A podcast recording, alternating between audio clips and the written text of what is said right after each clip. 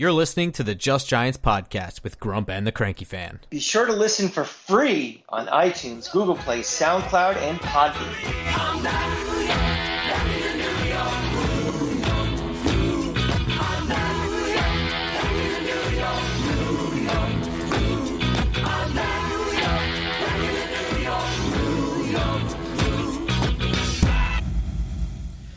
Welcome back to Just Giants with Grump and the Cranky Fan, the best damn podcast for the best damn football team. I am your host, the Football Grump, and with me, as always, is Mike the Cranky Fan. We are coming off of one of the worst games I've ever attended. Yeah, well, we came. We just came back from a reality check. I mean, that's what happens when, you know, the probably the best team in football plays a team that has a limited roster and is ravaged by injuries. You get an ass kicking, and uh, we both predicted pretty high scores and you know some garbage time scores at the end. But uh, yeah, that's the state of the union right now. No, I'm going to take this further. This was worse than what I expected. I mean, we we guessed a lower score, both of us, uh, and the Eagles had 21 points in the first quarter. Yeah, this was an this was a genuine ass whipping.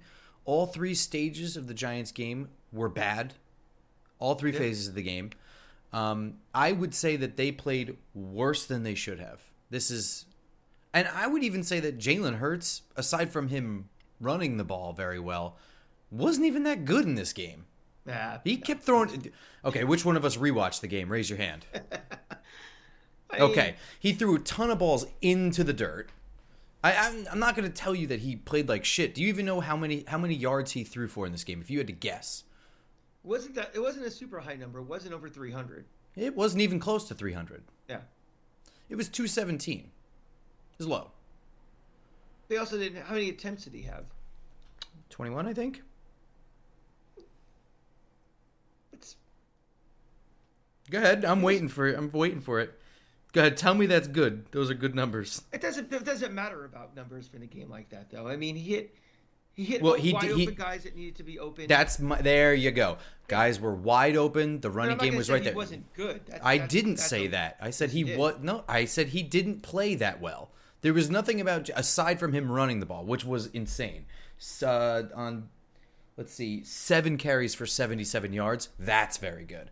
But he didn't have to be very good. 20, 21 passes, 21 of 31 for 217 yards. He didn't have to be good. He didn't have to make any tight window throws. In fact, he really didn't. Did, um, didn't need to. Everybody was wide open. This was a collective failure. Yeah. Um, guys were way more open than I expected in this game. Um, it, well, I guess the the bigger question is going to be, you know, why and where does blame fall? And I think we're seeing people everybody seems to be blaming everything except for really what the real reason is what's wrong with this team right now. And it's just simple. Well, there, wait, wait, wait, wait. There is there is a reason they lost this game, and that there was a very slim chance they were ever going to win, and there is a reason they got their ass kicked. There are different things to me. Mm-hmm. This team, uh, uh, we predicted this. Look, I'm a realist. I went into this game feeling dreary. I had, a, I, I knew what this was going to be this was worse than what I knew it was going to be. It's it was not even close. I mean, it's seven sacks in this game. That's terrible. That's yeah. terrible. How many of them were in that final drive when it was only like two? I think Tyrod Taylor was only sacked once. I think he was sacked two or three times. I think he was only in for two drives. So, I'm looking, but still, the, the, point taken though that you know the, the, the, tone of this game was set very very early on. We knew we said it walking into the stadium that we're going to know really mm-hmm. quickly if this game is has any chance to be competitive and a possible eking out a win or this is going to be a blowout. And we both looked at each other really early and said this is going to be a blowout. Yeah, this sucks. Yeah. So I I want to keep two different con- discussions going here. There is a reason the Giants were not competitive in this game, and there's also a reason that they sucked out loud. They're not the same thing because we we did this prediction based on the players who we knew were going to play and the guys who were there. But we can talk about that. We should talk about that because this was not this should not have been a reality check for Giants fans. You know, in any way. Like there, there was there was what did we what did we think this was going to be? 31 to 13? That's not a close game. Mm. We knew they were going to get we they, they were going to lose very handily. Yeah. Um, 48 to 22 is just pathetic. It's just not even competitive. It's it's it was exactly what you expect a 24 to 7 halftime score or whatever. Maybe it was 24 4. No, it was 24 7. 24 7. Right. Um and it was all three phases. Special teams was the worst it's ever looked. Yeah. Um but so we can let's let's start with um actually let's keep it going let's let's get the why in what ways they were absolutely unwatchable out of the way and we can get into why this was you know always going to be a loss anyway um special teams the the calls for Thomas McGaughey to be fired or not retained or whatever have been going on for years special teams have not been a point of strength for this team uh, I would say, I don't know. When was the last time you felt like the special teams were a point of strength? Not even under Judge, I can tell you that. Probably close to a decade almost. It yeah, like closer to the long, Coughlin long days, right? Mm-hmm. And even even during the Coughlin days, this team never really had a dynamic we, returner. Even I mean, you we, we can. About, when we talk about special teams, we're not talking about well having a really good kicker or a really good punter. We're talking about a team, a special yeah, team, return, you know, yeah. blocking, uh, punt coverage, gunners, all of those type of things, containment. That's the stuff that's really just been systemic for a very long time. And and there was brief moments of Domenik Hixon being almost, you know, above average. He really wasn't.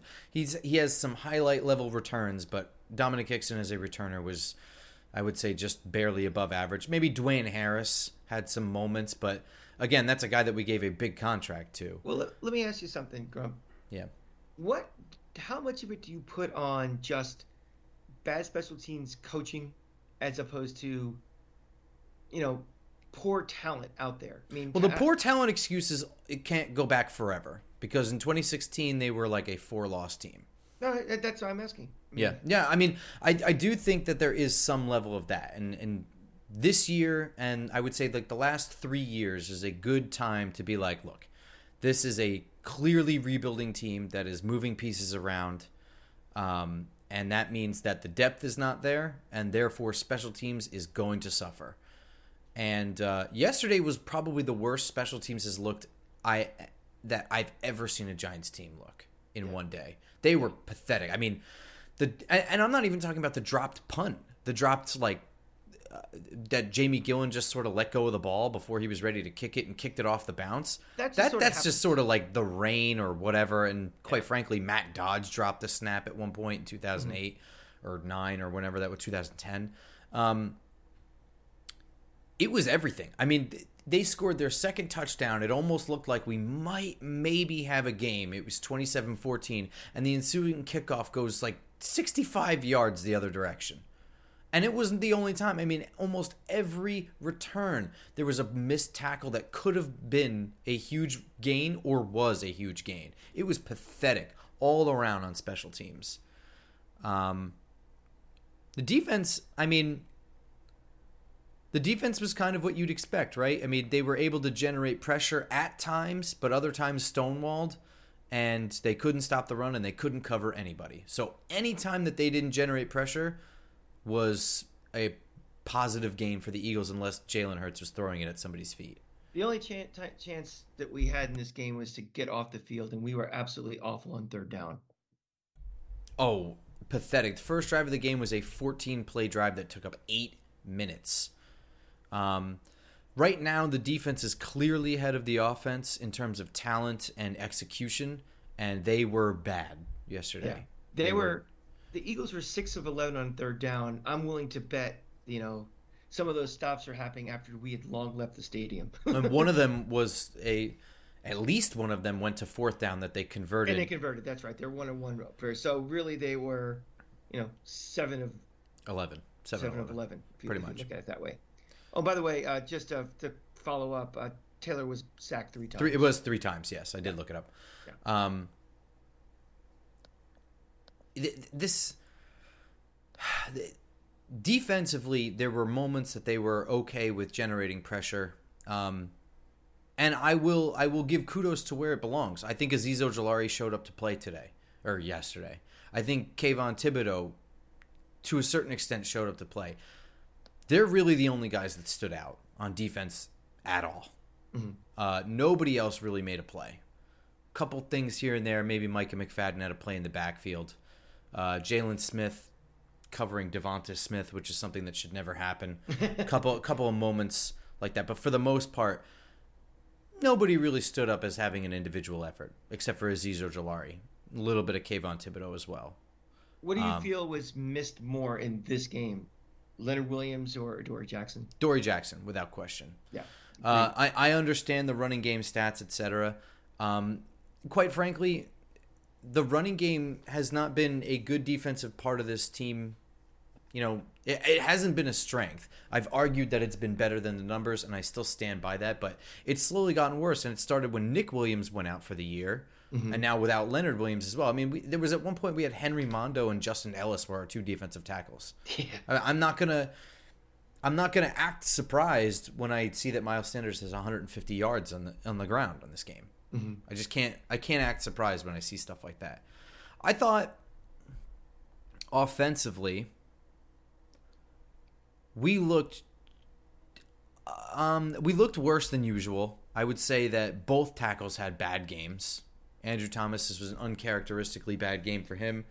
Um, Evan Neal did not look particularly good, but this is also a game that I don't think Evan Neal is going to do well in. Mm-hmm. Um, I think early on he's going to struggle against speed rushers, and right now with Robert Quinn and Derek Barnett out on IR for the Eagles, really the only thing they have is a speed rush from Haason Reddick and Josh Sweat. Uh, Brandon Graham is like you know the the the guy who's going to generate a little bit more power, some savvy, some moves, whatever. But he's what is he like 33, 34 now? I mean, he's kind of on the waning years on of the his backside. career. Yeah. yeah. Um, but but both tackles had a bad game. The interior had their usual garbage game. Um, Saquon Barkley continues to look like who?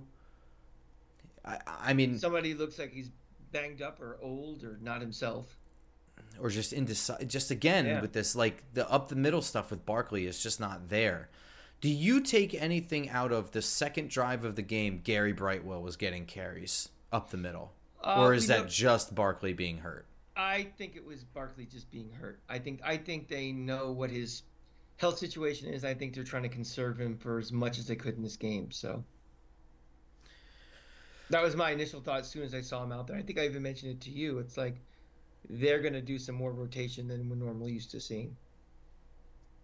Uh, I mean, they also gave up on the running game pretty quickly, mm-hmm.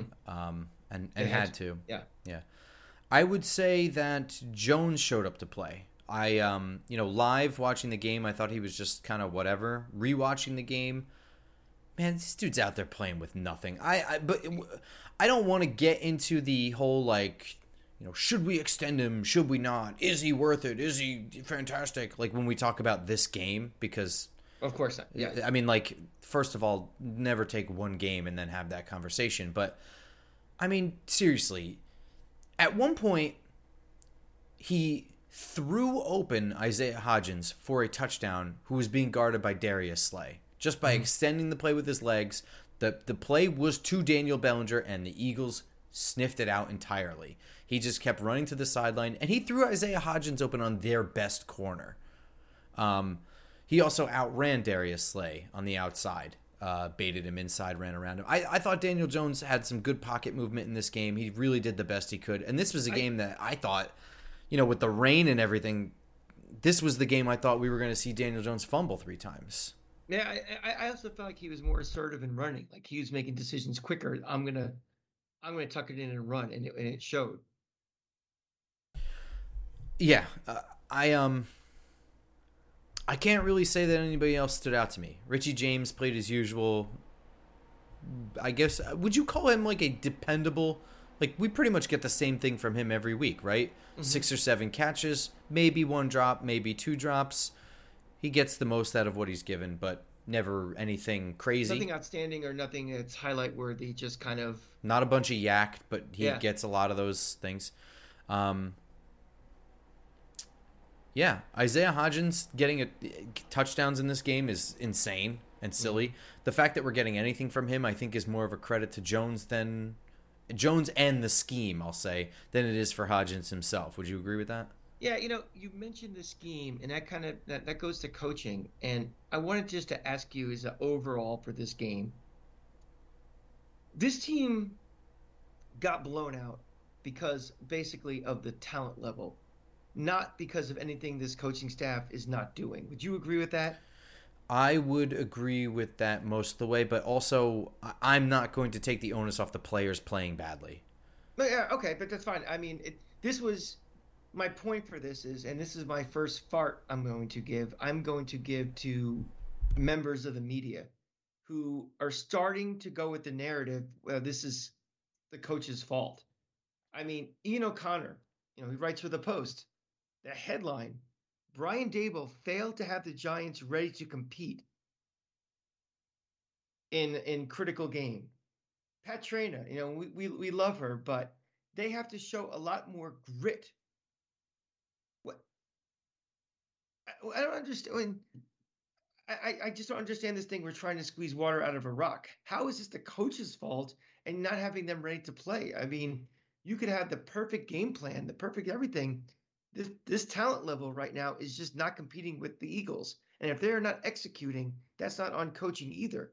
So I don't know why all of a sudden we're starting to look at this is, you know, the coach's fault or lack of uh, you know, preparation or lack of motivation or any of these things.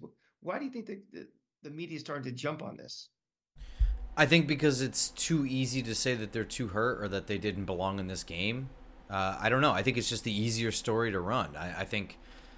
Um,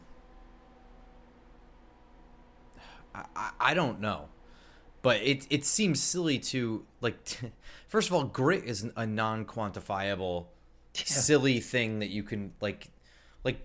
It, grit is one of those things that you can see when it's there, but you can't see when it's not there. Does that make yeah. sense? Like yeah. when you when you see a guy like like a one of those beast quake runs where Marshawn Lynch outruns 11 defenders and breaks 25 tackles and mm-hmm. scores a touchdown, you can see grit. But you can't you can't see a lack of grit really. I mean like it just doesn't work that way. You could see a lack of effort. You could see business decisions being made. Yeah, but, but that's, that's not what grit. we saw. Of course not. No, no. Th- this is it's this is silliness. Uh, this is a team that was going to lose fully healthy and coming into this game very not healthy. Well, that's actually another question I was going to have for you, Grump, and I have it written down here is if this team is game three healthy or game two healthy, how much of the gap really is there between us and Philly? I don't think, well, I think from a talent perspective, they're certainly uh, leaps and bounds ahead, but I think. I think their defensive coordinator may not be that smart. Um, there I think there's a reason that they lost to Washington and that they were in tough. I, I don't think that this is a and I don't want to get into the like they're the worst 12 and 1 team I've ever seen, but really they are not this is not a team where I'm like Jesus Christ, this is like the 85 Bears with the 2007 Patriots combined. They're not that. Like I said, we had Jalen Hurts throwing at guys' feet. Darius Slayton was running through secondary like Swiss cheese at certain points, but we just couldn't block long enough to do anything about it. Um, they're a very solid team. They're not a great team. They are They're a very solid team, and and I think the advantage the Giants do have is in coaching. I think they have better coaches. so it's ironic that that's the the media story that they're running. Not not that I'm well, taking anything away from their offensive side of the ball, but defensively, I don't think their coach is all that smart. And remember, I was on that uh, that Eagles podcast last week. That um, uh, Philly Philly Hog Philly Mongo Philly Mongo. And he was it. saying how much that the um, you know the Philly fan base dislikes the defensive coordinator, and they're complaining all the time. And I was like, they should. Yeah. I I mean, this is a very rough situation for the Giants to be in to be this banged up at this stretch of the schedule. Um, especially when they made decisions before the season started to get rid of might be more talent for the sake of the long term of this team. Well, okay, so here's where here's where blame can be passed around. Mm-hmm. Um, they you know whether whether they knew what they knew at whatever time, regardless, whatever happened with Blake Martinez was a sunk waste of money. Right. It, it, it was sunk. And in that transaction, they held onto a guy that they ultimately ditched. They re signed or restructured the deal of a guy that they ultimately ditched before the season started on the brink of the season starting, but shipped off the guy they clearly wished that they could keep around in James Bradberry. They also uh, decided to keep Sterling Shepard in this wide receiver group, which, by the way, does need help. And Sterling Shepard certainly took a hometown deal, whatever, and he's a hometown guy, but he's also gone after about three weeks. Well, my thinking changed a bit because yesterday when we were on the train going home, I asked you, you know, you know, do you think this, do you think this front office made a mistake by getting rid of these guys, knowing what we know now? But really, it's just like the plan never was this year to make the playoffs, so they were not working towards. True. They're not. They're not falling short because they're not executing what their game plan was for this year. I mean, they, this team was fortunate enough to get ahead in wins early in the season, but that was not the plan. And again, and they didn't chase that by, you know, squandering future draft picks or anything in trades, you know, to right. But I'm not. I'm. but What I'm talking about is two guys that they did retain, Mhm. not the guys that they ignored. No, no, I'm, I'm- talking more big picture of just like the, the plan for the off. I, the I, but I'm, I'm plan. hang with me here. I'm sticking with your exact same thing. The big picture, they hung on to two guys that aren't contributing. One they shipped off right before the season started, and the other one retore his ACL about three, three, four weeks in. right. Now, big picture or little picture moves they may have been, they were financial decisions that this team made that are not helping. And unlike the Kenny Golladay one, they were not hamstrung by to keeping both of these guys. Right. Um, that all that aside, I'm not blaming the Philly loss on Joe Schoen making misevaluations of an absolutely disgusting roster that he inherited. I'm just making mention of two spots that have been exposed repeatedly: wide receiver, um, corner, inside linebacker. I mean, all of those positions suffered by those two moves. Yeah, I'm thinking it more of what the fans and the media now are looking at as now this is this team is crashing to earth and this is a major disappointment, or some people think this is a choke. Where I don't think this was ever was the plan in the first place to be in this position, and we didn't prepare to be fighting for this position. So I think it's Yeah, but that's like a Joe Schoen level thing, not a Brian Daboll level thing, don't you think? Yeah, yeah. But I, I'm not putting any blame on. I mean, none of us in this offseason were like, we, you know, the window is now and we should be making the playoffs this year. We- Absolutely correct. We have outplayed, outcoached what the expectation was before, and we've outplayed and outcoached what this roster has been. One hundred percent. And So- I, I do think that the fast start has altered the thinking of the fan and not necessarily the coaches or and the. thank thank God for that. But thank God that you know the front office is not the fans, and may have they might have made some decisions that you know may not have been in the best interest of getting this team back to where it needs to be for sustainable success. Yeah, which is what the goal should always be. I think it was mm-hmm. Dan Schneier said it in a tweet. I want to say either last week or two weeks ago. Said that the goal should not be 2023 for Joe Schoen. It should be 2027, and it should be every single year after that. Now, 2027 is a stretch for me. I would mm-hmm. say 2025 at at latest, to be honest. But um, but the point he's making isn't about getting success quickly. You know, a GM can do that. You can buy lots of things and get success. You can buy your way into the playoffs probably on the right year. And, you know, by sacrificing a bunch of stuff the year before and getting yourself ready, you can probably buy your way into the playoffs. But what you can't do is buy your way into sustained three, four year success. Look you at the to Eagles. build it you that know, way. Look at the Eagles. That's you know what was it ten years ago when they tried to have all those free agents and that dream team they thought they had. Oh, yeah. It, it didn't work and it backfired and it sent them. that was Spiraled. 2011, actually. Yeah, Um, yeah, absolutely. Uh, and and so that really should be Joe Schoen's vision. But Brian Daboll's vision is game to game, week to week, year to year. That's the coach's job. And so if I am going to throw anything at the coaches, it's fairly minor. Uh, I did bring it up a lot to make it seem like it's something bigger than it is, but I do have an issue with the coaches playing their guys instead of the best opportunity to win. Oh, yeah. I do believe that that is what had happened with Darius Slayton. I think that they were out on Darius Slayton from the get go, whether that meant don't let him get hurt so that we can trade him, or we don't like this guy, he's not our guy, forget him. And he didn't play until there was nobody left. And lo and behold, he was starter worthy the whole time. Now, Rodarius Williams plays one game in Dallas because he has to. He gets a pick on CeeDee Lamb and then gets benched last week. Now, maybe he gets benched again because he's being punished for complaining, which, by the way, pretty minor complaining on social media, but complaining nonetheless. Okay. But you are actively sitting players that make plays at this point. And to me, when you activate somebody like Zyon Gilbert, who is an undrafted free agent, um, who did not even, as far as I can tell, get any meaningful practice reps since he was activated from the practice squad on Friday or Saturday, you, you're, you're sitting a guy who's getting practice reps, who who in one game got you an interception. Yeah. You're sitting him for this other guy. Now, Zyon Gilbert got a sack. Congratulations on a blitz. That's not really something I care about my corners doing, to be honest. no, no.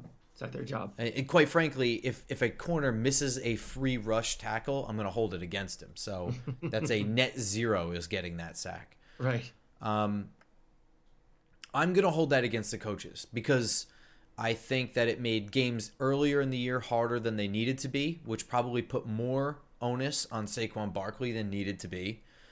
Um, and uh, you know that's that. Maybe maybe there's a game that was lost that could have been won because of things like that, and we'll never know what decisions were made. But the fact that I that we have a fairly clear example of one and potentially a second example of another, I don't like it. I just don't like this kind of stuff. And and quite frankly, you said it too. I know everybody's out on Kenny Golladay, but even when we're running three plays from within the five, we don't even Yeah. have him out there to run a fade to make them just- think about it. I was just about to add that because I turned to you and I'm like, you know, if we only had a, a really tall uh, receiver on this roster to run a fade in, this, in the red zone, that'd be great. Yeah. Um, so you know, whatever. We, we, we're we're talking about this like The, the fortunate thing about this, though, is that the expectation, and probably sooner than later, is this roster will be their guys, and we won't have to worry about playing favorites and black sheep on the roster anymore. That's going to go away. So, you know, we just have to get through this kind of brackish water of old regime, new regime, their guy, my guy. Yeah. I just hope that it's not a bigger thing of ego. That's, you know, um, that's my, my big fear is that it's ego driven and nothing more. But, and quite frankly, it's not evaluation driven. You know, that's what frustrates me. When you look at Darius Slayton, like, I, I know that we can hem and haw over, you know, where he ranks on the wide receiver depth chart around the league. But in the context of the players they have on the team, it wasn't that difficult to say that he belonged out there. Sure. You're going to compare him to David Sills or some of these guys. Yeah, all these fucking guys that we had to sit there and watch. You know, and, and as I go through this game and I look at the names of the the players that are playing here, and we can transition this into a bigger picture as why the last six weeks have sucked. Um, there's names that I think in two years on a trivia thing, we're never gonna remember who these guys are. I don't think we're gonna remember who Isaiah Hodgins is. Richie James will be one of those. And It's like, oh yeah, Richie James. The guy with you the know? fumbles. Yeah, well, He'll be remembered as. yeah, probably right. And also, you know, oh, I said in the preseason, it reminded me a little bit of a Victor Cruz. So that might have been a, a, a fart on my point. I don't think so. I mean, Victor Cruz had the YAC ability and the the it factor that he doesn't have, but everything else with his route running underneath and Yeah. being small and shifty and stuff, he's not a bad player. But you know, it like I said, like the David Sills, even we're gonna be like, oh yeah, Jaylon Smith was on this team. Do you remember that? Yeah. Tony Jefferson was on this team. You remember that? I think that, you know this is what we're dealing with, and part of the reason we're dealing with that is because it's a rebuild. We're switching over coaches, whatever. The other part of it is that they are hurt. And it's a stupid, lame excuse thing to say, but it's, It's the truth. absolutely true. It's it's no coincidence to me that this running game started the year off very well. We were at training camp, and it was one of those things we were like, "Yo, I think they might be able to run the ball this year." Um, and then all of a sudden it fall, falls apart. Why? Well, Barkley's getting a bunch of carries, but also, oh, the interior of the O line's getting hurt. Um, the passing game fell apart. When that happened? When Shep and Wan'Dale got hurt? Okay. Uh, when did the secondary start sucking? Oh, when Adoree Jackson got hurt and Xavier McKinney got hurt. And uh, even Fabian Moreau had that oblique injury and is probably not playing at 100%. When did the pass rush finally show up? Oh, when Azeez Ojulari came back. How about that? It's Yeah. no coincidence to me that these things all line up like that. And also when Kayvon Thibodeaux finally got healthy because he started off hurt too. He started So, off hurt too. I mean, how many snaps have we had this year where all four guys, Thibodeaux, Ojulari, Dexter Lawrence, um, Leonard Williams, have all played at the same time? Not many. very, very few. I mean, Um, ten percent of the total snaps in this roster of the of the game this year. Maybe two games total. Yeah, not a lot. because Leonard Williams didn't play it down in this game. He was Right. inactive. So, Mhm. and Azeez came back last week, right? Last week, And then I think he played three quarters of a game, or maybe a half of a game earlier this year, that they were all healthy for. So yeah, not even really and two Leonard games. Williams got hurt last week too, so she didn't. He didn't play the whole game either. So Correct. Yeah. So, yeah. on paper it sounds great having those four, but when you only have two of them at, at, at the same time, or even three, it's not the same as four. Um, man, this game was the this game was everything I didn't want it to be. I uh, this was a neutral site game in the in the rain and the snow and the cold, and this we- game was over in the first quarter. Can we I give a fart to Giant fans also? for what? Yes, but for what? There's no excuse. I don't care. I mean, it wasn't seven degrees in a blizzard. We Mm. are playing the Eagles. We are playing, you know, we've been bitching and moaning and whining about not having meaningful games after Thanksgiving. You're playing, you know, arguably one of your two biggest rivals in a game that means something for you. And tons and tons of Eagle fans. In our own section, we had, you know, Eagle fans and empty seats. And it's just, you call yourself such a great fan base. You know, this is when you need to prove it. You know, like you said, you started this little segment by saying basically a neutral site game. It was. This game was not in the, you know, this was not a Super Bowl in Arizona. This is in our stadium. And, you know, what would you say there was at least a quarter Eagle fans in that place? That's simply unacceptable for for a team that 99% of the seats are season ticket owned. They're not you could just go up in Ticketmaster in August and buy tickets to a game.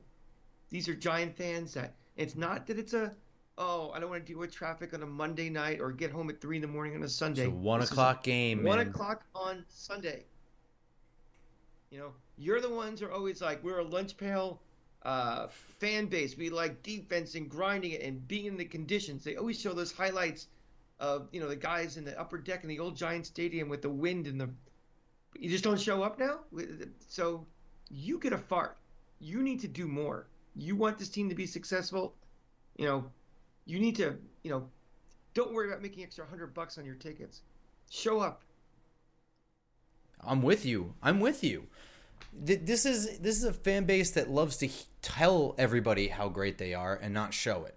Yeah. Um, and most of you, and this is the year. This was the year to show up. This is the first that was unexpectedly competitive. Yeah. I mean, I don't expect everyone to just drop everything and go to London for a London game. That's not what we're talking That's not Yeah. what I'm talking about. Yeah. And I understand the weather was terrible. I was there. I, I mean, I don't like the rain. And I don't even like the fucking cold. It was, it was not comfortable, but it wasn't terrible. I've been at worse weather games. It wasn't a downpour. It wasn't a blizzard. It wasn't seven degrees. I mean, I mean, this is a fan base. They go, they play down in Tampa, or they'll play. in Oh, they'll be there for that though. Oh yeah, acting like the biggest bunch of assholes too, and getting in fights with everybody and acting, you know, your your accent gets thicker and your your attitude gets thick, you know, heavier. But this is when you need to be a real fan. And also, when you sell your tickets, you're screwing over the other Giant fans because instead of sitting next to the Giant fan, now you're sitting next to some cheesesteak asshole who's just there to look to start trouble. And it makes it, you know, unpleasant experience for the people that are going to games. So remember that the next time when you think you can make an extra 50 bucks on your tickets or something, or you're like, eh, it's partly cloudy. Look, if your tickets are an investment, then stop even calling yourself a fan. Just call yourself an investor. I'm an yeah. investor in the Giants. That's what I am. Because you're not a fan. Because it, I mean, that's simply it, right? If you, if it were me with season tickets and I can't make a game and I'm gonna sell them, it's a bonus that I made extra money. I'm not looking to make money on those tickets. Yeah. I'm upset I can't use them. And quite frankly, I'm asking my friends before I'm putting it on the marketplace. Yeah. So yeah. I'm and with I'm you. We're not calling anybody out in particular. We're talking no, about no, no, no. the whole stadium. It was it was literally half the stadium. That's half yeah. of you. That's calling out everybody in particular. Yeah.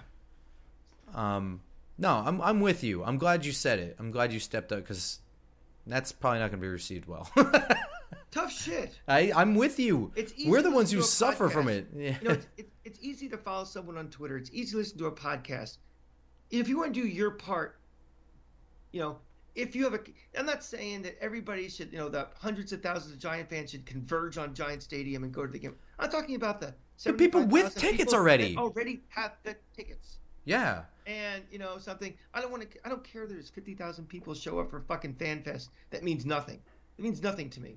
No, FanFest is a summertime kids adventure. Exactly. You know, we you, you whine and moan. There's you know, well, oh, there's no meaningful games after Thanksgiving. You know, we're playing out this string. It's a you know, well, I'm, I'm, right now a, a live shot. I'm looking at the screen, an NFL playoff picture. I see the Giants as the third wild card right now.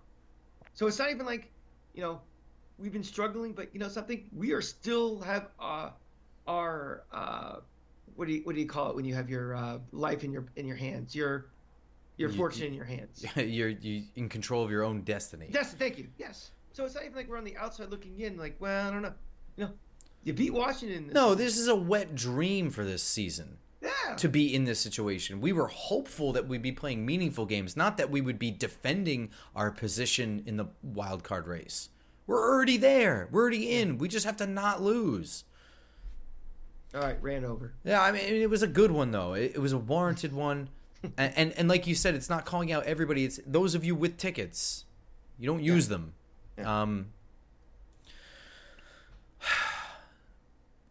We'll talk Daniel in, Jones. Yeah, let's bring it to Daniel Jones because um, every time the Giants lose, uh, it's Daniel Jones's fault, and every time they win, it's not because of him.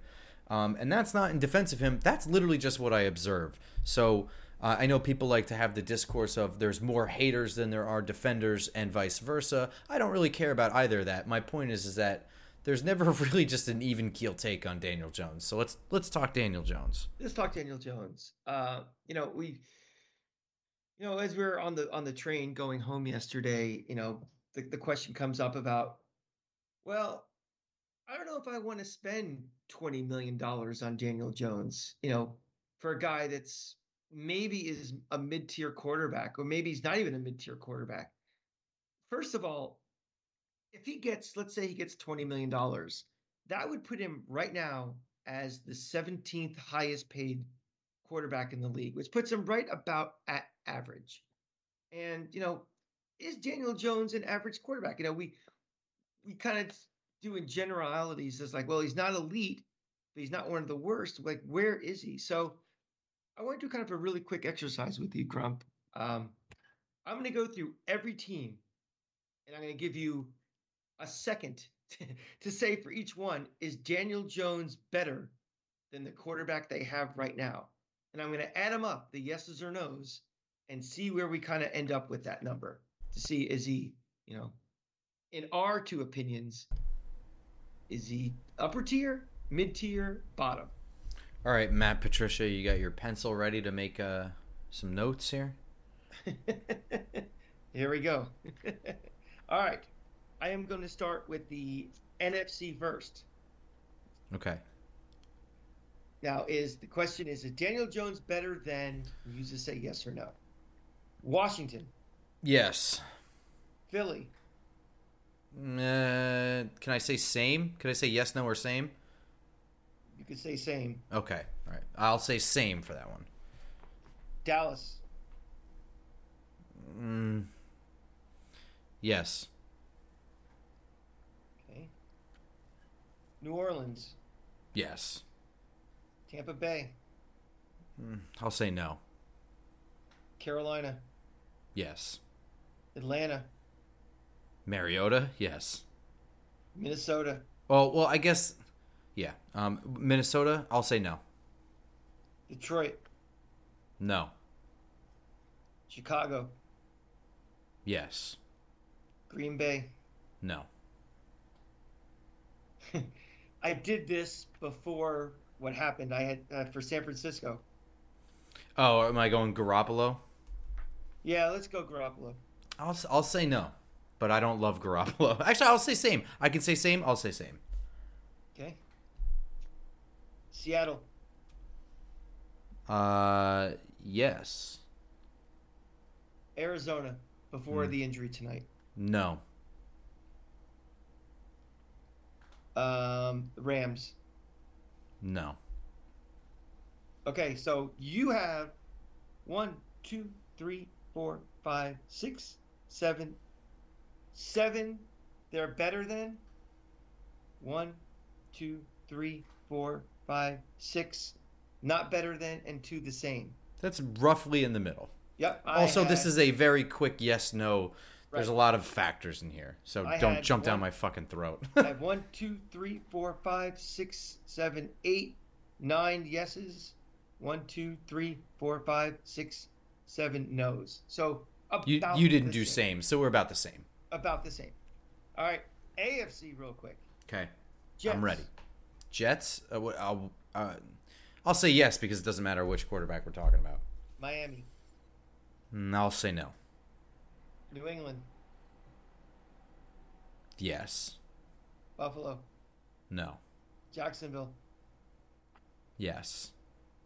Houston, Yes. Indy. Uh, what is that? Matt Ryan? Mm-hmm. Yes. Tennessee, Um, no. Pittsburgh. Yes.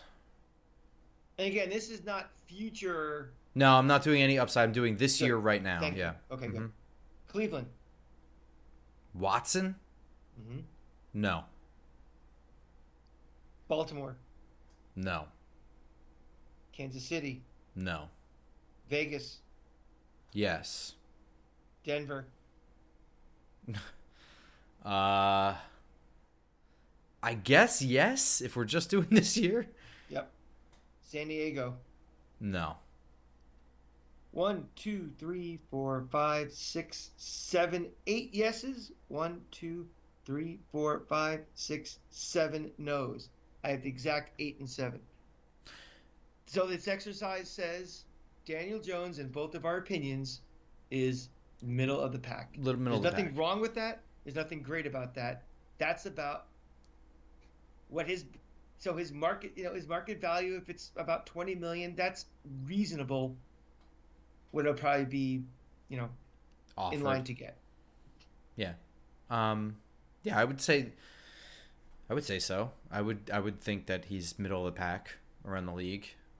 Um Yeah. with room to get better. I mean like we're we're basing this off of results where he's never really even played on a good team. that's right that's So- right there's a lot more upside and also him just being you know again another year one from him in a new offense with a new offensive coordinator another Oh, yeah. year with no receivers another year with one tight end who's a rookie and who's been hurt you know the offensive line it's whatever the, the running game is you know decreasing as we go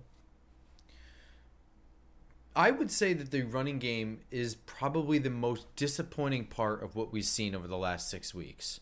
I'm not going to get upset over uh, Daniel Jones's throwing numbers or what the wide receivers have or haven't done because, quite frankly, that's a USFL wide receiver corps out there. yeah Um, and I should know because I'm probably the only one that watched.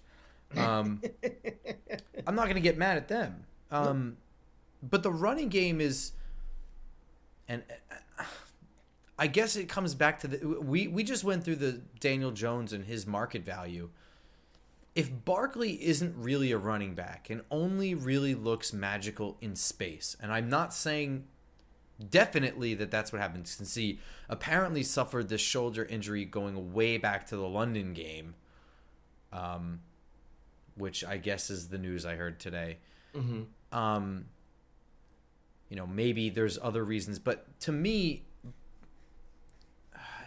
Barkley just has never really looked between the tackles like he was going to do a whole bunch if there was no hole.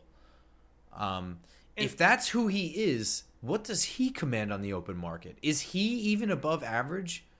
I mean, like we all know what he does when he's in space. That is rare. Um, Why have we had two coaching staffs seem insistent on running him through the between the tackles so much? I don't know. I really don't.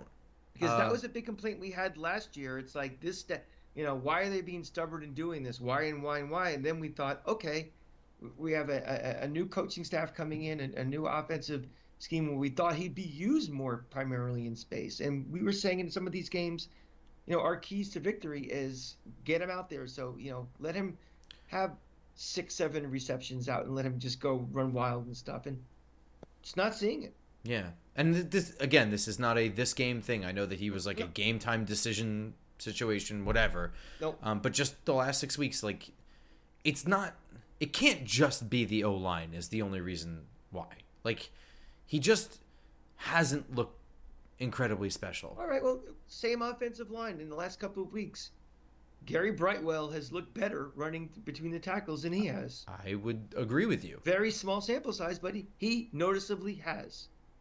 And of course, like if somebody is flying through and is meeting you in the backfield, I'm not going to expect either of them to do much more. Of course. But if one of them is going to do something, I'd expect it from Barkley. yeah, and this this offensive line, not every single play is getting blown up. No, it's close too. yeah, but not every single one. I mean, there is um, opportunities to run the ball. I I am not extra down on Barkley or anything like that. Just kind of calling it. It's a uh, decision that's how it is. It's Yeah, it it certainly is. I mean, I would like him here for a long time. It makes a lot of things easier for us, but uh, it's a decision that has to be made at the end of this year and how they're going to do it. So it's important. Look, I am not angry that the Giants lost this game. I'm angry that they got their asses kicked. That's all it was. They got their asses whipped. This was not close, and it should have been a little bit more competitive than that. I'm more upset about the fact we got our asses kicked, you know, whatever. I'm more I'm looking at now this Washington game coming up. Mhm. This uh, even the Indy game in a couple weeks because to me this game oh, first of all this game proves to me we're not ready to compete with Hell the, no. the elite teams to win a Super Bowl. So Nope. forget that. The, the, the, my remaining, you know, the rest of this month and the rest of January to me is the goal is just to make the playoffs. That's kind of like what we're striving. That's a realistic goal, hmm and then from there, you know, so be it. Once you get to the playoffs, we know this team is not beating Philly. We this team hasn't beaten Dallas. We still haven't proven we can beat Washington yet. No. we haven't. so to me, but now a game like that, because of the current state of the roster, makes me you know, it makes me worried going forward as opposed to, all right, well, that Washington game, we're gonna go in there. You know, I mean, some people, you know, friends of ours and people on Twitter are just like, oh, I just I, I still feel really good about the Washington game. Like, I don't why? feel good about anything. Why? I don't feel good about it. You know, and, and that's a game we, we really, really need. I don't feel good about the Indy game in two weeks. I look. I, I tweeted out that the Giants have not played or looked like a playoff team in in weeks. Mm. Detroit has. Sure. Detroit it was a four win team. They're not anymore.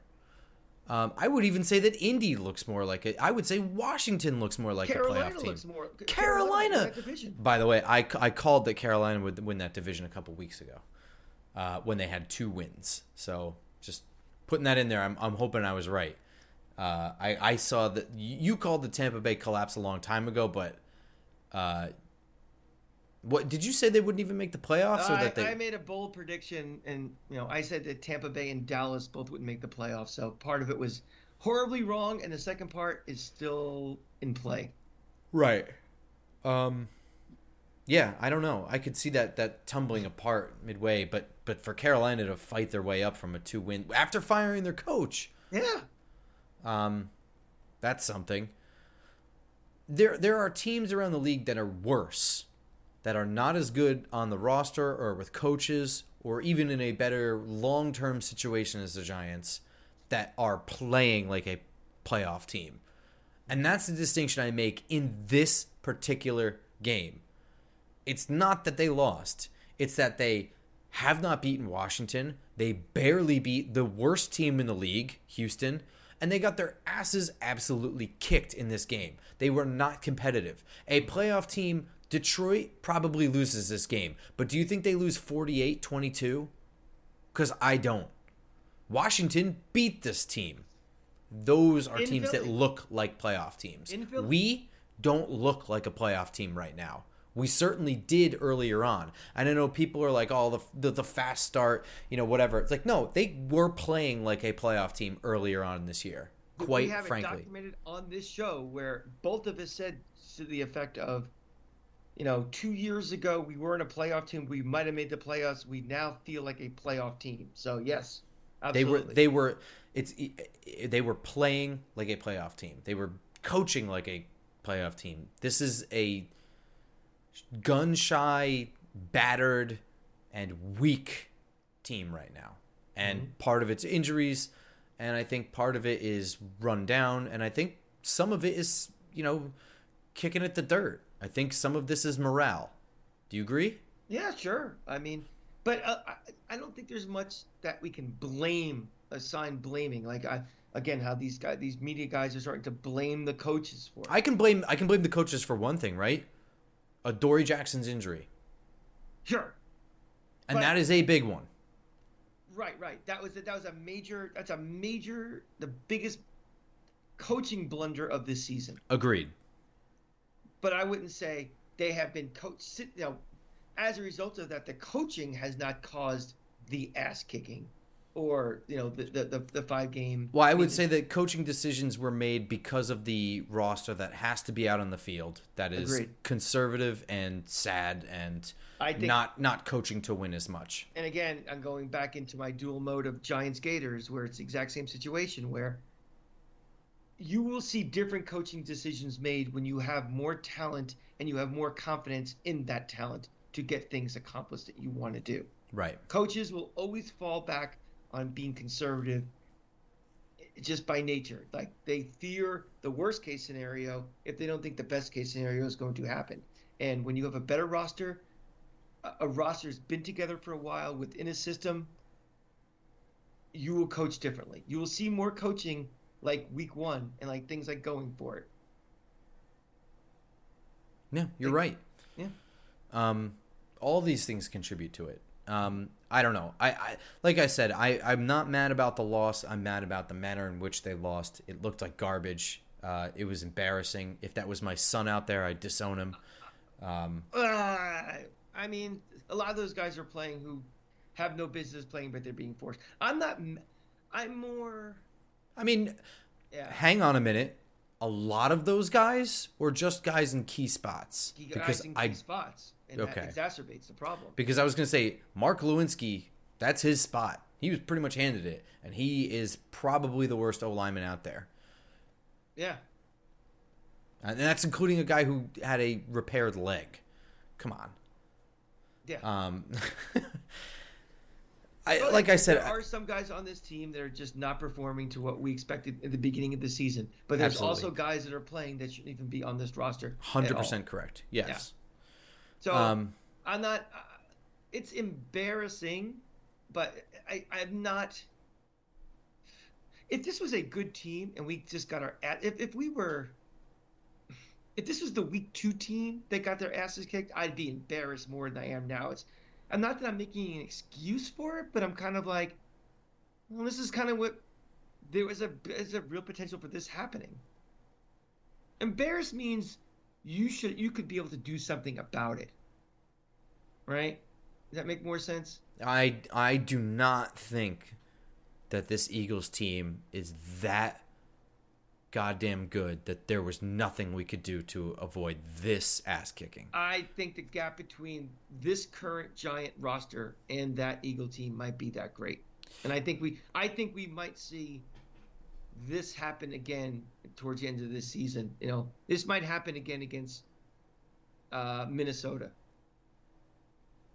And it might well, probably not the second time with the Eagles because they'll probably be benching everybody. So the, I don't think. Well, let's start. Let's talk about that because I, I don't really care about whether or not they have another embarrassing. Because if they have another oh, uh, moment like this, I might not even do an episode. But um, this is an interesting question. If the Eagles bench Jalen Hurts, Miles Sanders, AJ Brown, AJ Brown, DeVonta Smith, and let's say Darius Bradberry. Slay and James Bradberry. Do the Giants even win that game?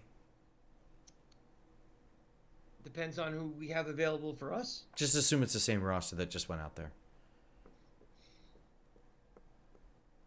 Yes. I think they could definitely win that game for How sure. close is it? It'd be very. I think it would, it be would close. be very close. It'd be close. It's still going to be an away game. It's still going to be, you know, a, a, you know, a hostile environment to go to. Yeah, because some people don't sell their tickets. Yeah.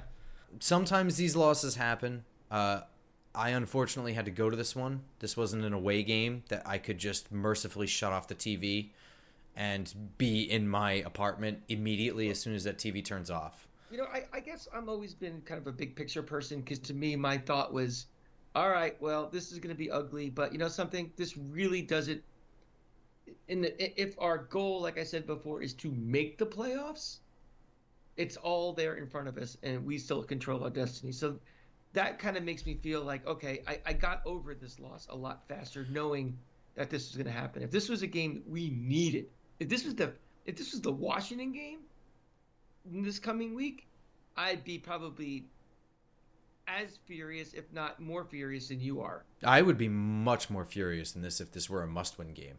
Again, we went into this knowing we'd lose. I just thought it was a pathetic showing. Yeah. Um, and again, it's exacerbated by the fact that it was a home game, so I had to be there. Yeah. Um, and and it's a it's a long drive home, man. You know, it's and I'm driving in the snow. I was going well, extra slow. I just thank the the uh, sports gods at the uh, the Knicks won their fourth in a row, so I got to go to the Garden and see a win, and that put me in a little bit of a. Well, congratulations. That's why you're not mad. Um, no, no, no. Believe me, a, a, random Knick win in December is not going to erase losing to the Eagles. I mean, and I'm not saying I'm not mad, but I, I, I try to compartmentalize, compartmentalize, ah, compartmentalize yeah. what it is. We're on to the Washington week. Um, this is the game they have to win. If they lose that game, I'm going to be more mad than I currently am. I'm not. This isn't even really that mad. Well, let me ask you something. Let, let's let's talk about mad and how going into I, I, I hate to do the going into the season we didn't expect to be there but should you be this mad what we thought this team was going to be in august to this point? Or should you be this mad because we don't have How mad do you think i do team? i sound extra mad? Yes. I'm not i knew they were going to lose. They lost like shit. They played worse than they should have. That's it Right. I, I, don't. I, I, don't think that there's anything wrong with this reaction. I, I don't know. I, I'm not mad that they lost. I'm mad that they played like total fucking garbage. Yeah. They played like shit. This game was over in the first fucking quarter. That's unacceptable. Right. This is a seven-win team. I, I is this roster right now a seven-win team? Because this team right now is not a playoff team. It's not. A, it's not a playoff team. It's not a good team right now but I think it's because it's been depleted from what it was a month ago. Or so. I'm not. I'm not making excuses for what I saw on the field on Sunday. Uh, I'm just. I'm sorry. I. I know they're hurt. I know whatever. That 48 to 22 is an unacceptable for any amount of NFL roster, and, and that because 27 of the 48 points happened with the starters on the field. It was before people got flipped. It was before it, it, this game was over immediately. I mean, it really could have. They it was 21 points in the first quarter. The Giants scored 22 total in the game, seven of which, uh, eight of which were garbage time points. So it, it, this was an unacceptable game. I'm sorry. I, I don't know how else I'm supposed to phrase it. You're No, not mad. No, It- it's I mean, that's that's a that's a I knew it- That's it- your this opinion, was in stone that they were going to lose this game. It's not about the win or the loss. It was the what I witnessed out there was garbage. I mean, really think about the special team shit you saw. The special teams is not overly affected by the injuries. Okay, in fact, they might not have been infected at all by the injuries to this team.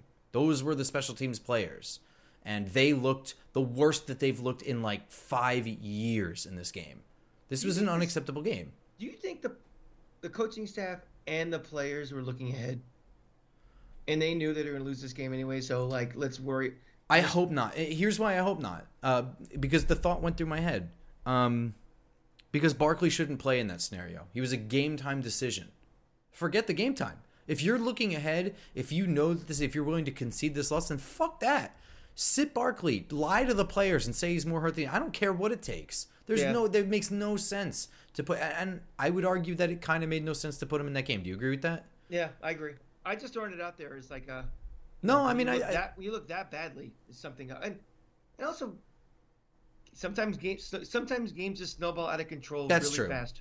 and, and Art Stapleton was like, "Look, I'm not making this comparison to 2011 or 2012. I don't remember what it was, but oh yeah, it was 2011. The, the Giants got their absolute asses handed to them by the Saints.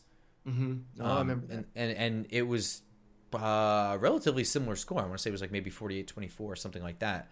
Um, and the Giants just moved on, and you know, it is what it is. To me, that didn't feel. I don't know. I, sometimes these games happen, and we can move forward. So, I'm like I said, I'm willing to shut the book on this as it was. Uh, it was upsetting that it was far worse than I expected, but the loss is the loss. The crowd was exactly what I expected. Right? You agree with that? Oh, I was not shocked by the crowd. Uh, I wasn't shocked by the weather, and I certainly wasn't shocked by the win loss column. So I'm willing to just move on from the fact that it was extra ugly. I just don't want to gloss over the fact that it was absolutely pathetic performance. They go into that. Washington and they have to be. If they lose to Washington, it's going to suck. But if they play like this, this is going to be a much grumpier grump on the show. Um, because I, oh, I'll be very pissed off too because Washington is not Philly. Washington is not Philly. Yes, they are not. Washington is like us.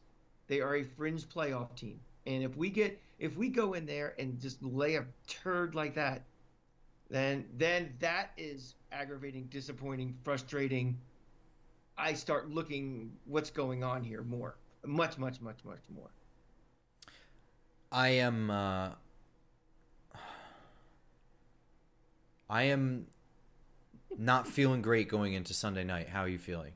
I know we, we have a whole preview pod that we're going to do, but on the eve of this loss, I know it's a little fresh, but in general, the last six weeks, I would say, I have not seen a whole lot that's going to make me feel good about Sunday. So that's how I feel, and that's why, not just because of this game. What about you? I I am very worried based upon what I saw last week and we played them the first time more than the Philly game. The Philly game, what it is, what it is. But you know, I I saw us play against that Washington team and we couldn't beat that team at home.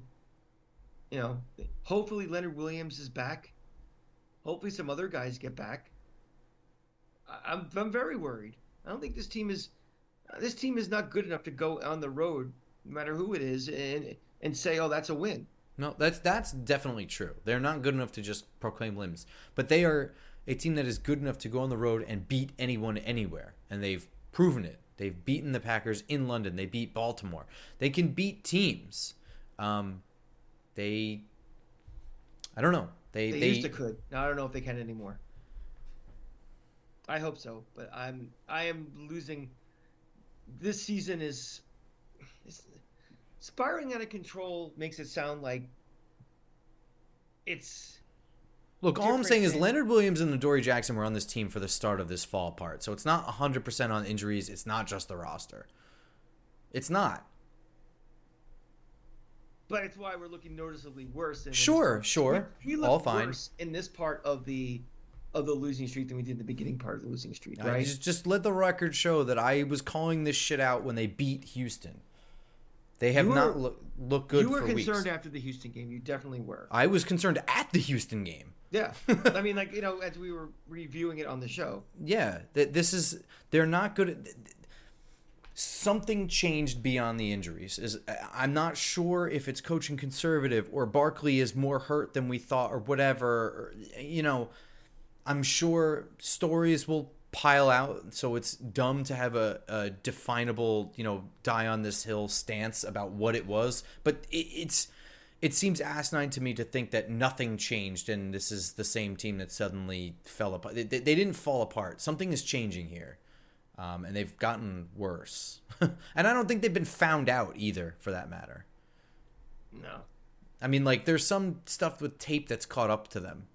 And it's it was always going to be an I think I was telling you this last night. It was always going to be an uphill battle in the second half of the year because the the teams got better and the tape was going to catch up with them at the same time the injuries are mounting. Yeah, Um, and maybe that is all it is. Maybe it is just those three things combining. I think that's kind of it. I mean, I a conspiracy crank will go into, you know, this whole thing about they're playing their guys and not playing other guys might be could be dividing the locker room and making people second guess this coaching staff. But I don't think that's it though.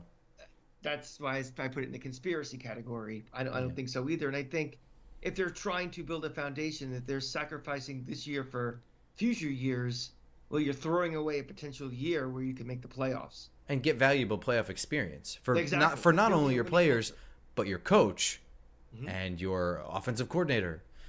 Yeah. Um, guys who have never done any of this at any level at any time. So, yeah. I don't know. Um, but they better show up versus Washington. We will be there uh, Friday morning with a episode specifically on the Sunday night game that has been flexed from Saturday. Uh, actually, I don't know if it ever had an official time and date. It never did. It was always on the calendar as that nebulous. Yeah. So it, it now officially has a time of uh, eight twenty Sunday night, uh, and we get the, all the flair of it being on NBC. Thank God. You you get Collinsworth, you know, stroking himself over every first down that he sees. Yep. Oh, and and the fake or uh, never mind. I'm not even gonna. Uh, so that'll be coming up Friday morning again on iTunes, SoundCloud, Spotify, Google Play, etc., and of course on YouTube. You can follow us on Twitter at football underscore grump, at the Cranky Fan. We'll see you Friday morning. Go Giants. Go Giants.